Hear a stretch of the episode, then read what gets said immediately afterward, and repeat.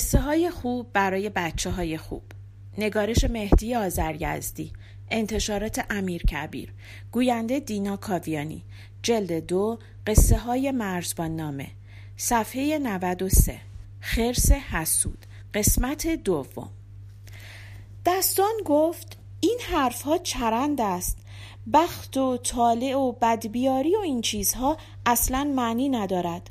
کار دنیا حساب دارد و هر کاری که با همه شرایط آن درست انجام ندهی نتیجهش هم بد می شود آن وقت گناهش را نباید به گردن بخت گذاشت. حیوان عاقل باید گناهش را قبول کند و عذرش را بیاورد. باید عیب خودش را بشناسد و آن را علاج کند. اول حسابش را بکند تا نتیجه غلط نگیرد.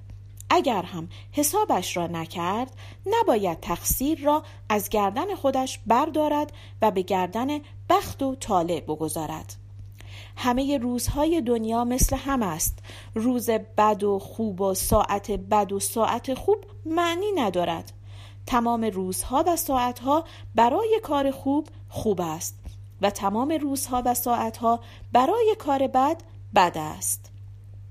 دادمه جواب داد بنابراین حالا چه باید کرد؟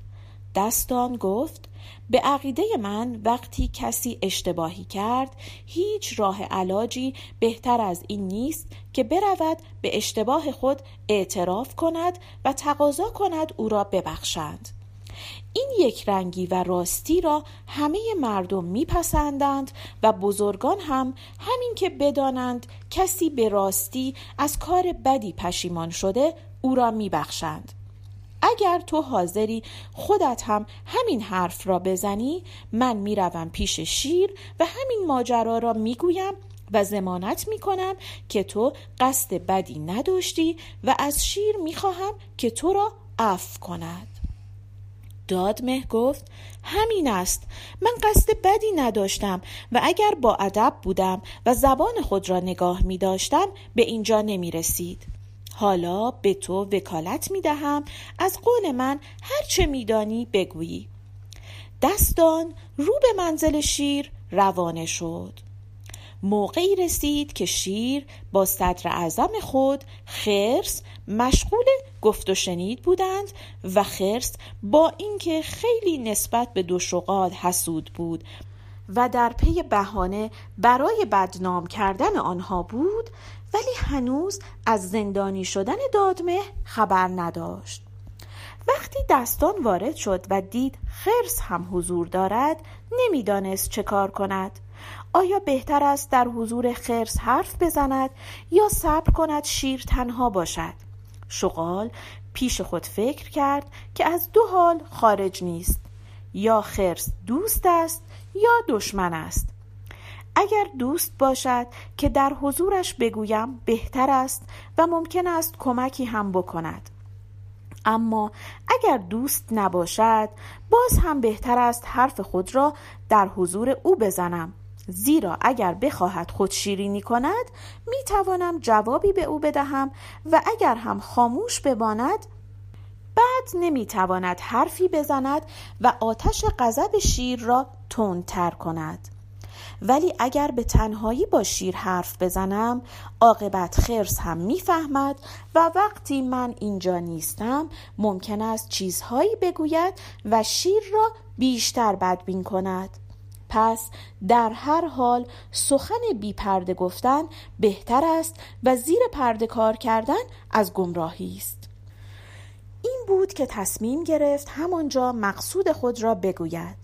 بعد از اینکه اجازه سخن گرفت شیر را دعا کرد و گفت ای حاکم با انصاف اینک از پشت دیوار زندان میگذشتم و دیدم دادمه دارد گریه می کند گفتم چرا گریه می کنی؟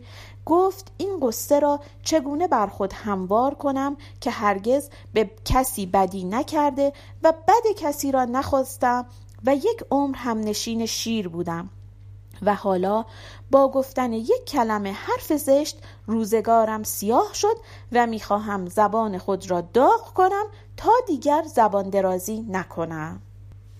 اینک ای شیر آمده ام تقاضای عفو کنم اگرچه او گناهکار است.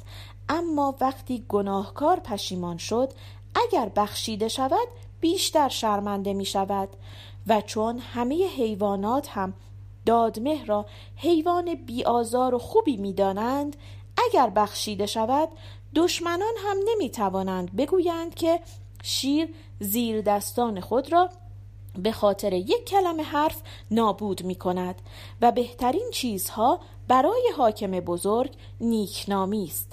مقصود من هم از این شفاعت ثابت کردن بزرگواری حاکم بزرگ است. حالا صلاح کار را شما بهتر می دانید.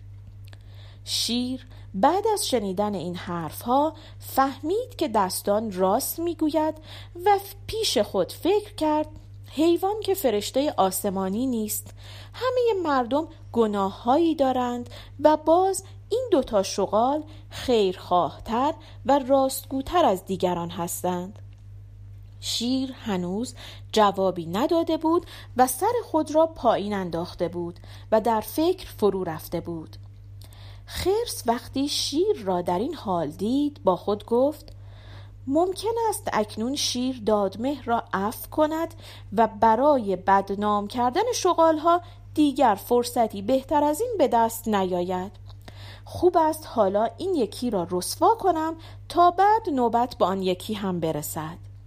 این بود که گفت ای شیر بزرگوار من نمی‌دانم دادمه امروز چه کرده است اما این را می‌دانستم که دستان باهوشتر است و دادمه حیوان بدجنسی است که لیاقت همنشینی حاکم بزرگ را ندارد.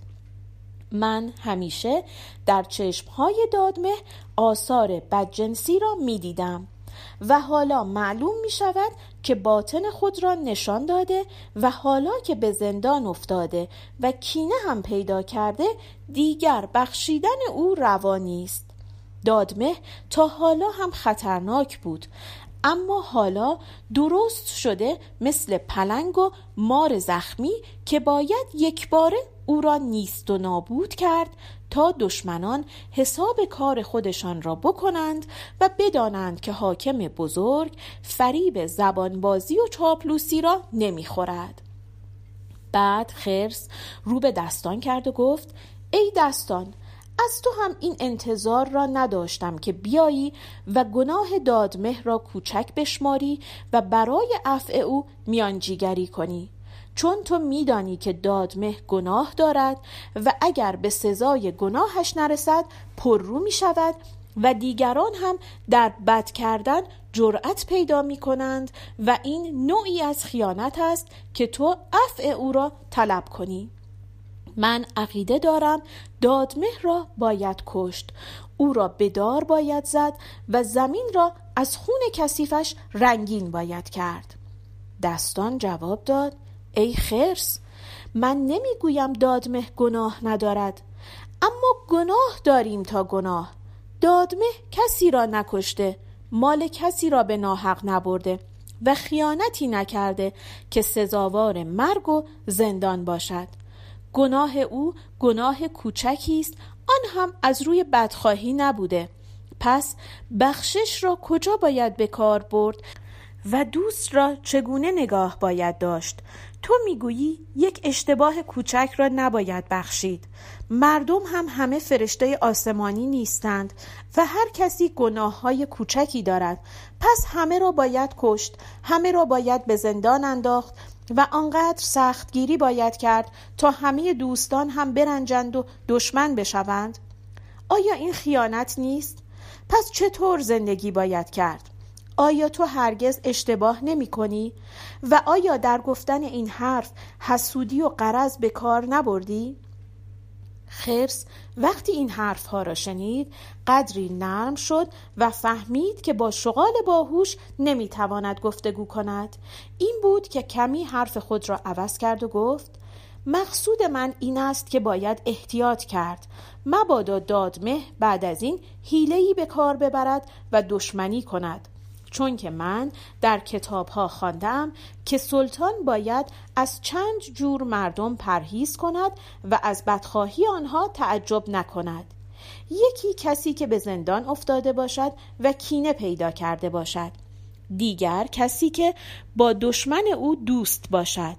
دیگر کسی که بسیار خدمت کرده و پاداش نیافته یا کسی که گناهی کرده و مکافات ندیده باشد.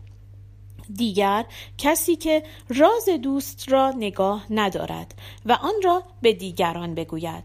و من میترسم که دادمه یکی از این گونه اشخاص باشد و بعد از این بدتر بشود. دستان جواب داد آنچه من می‌دانم دادمه همیشه خدمت کرده و پاداش گرفته و با دشمنان حاکم دوستی نداشته و سودی هم در زیان شیر ندارد. و حالا هم خودش می‌داند که گناهی و اشتباهی کرده و به زندان افتاده.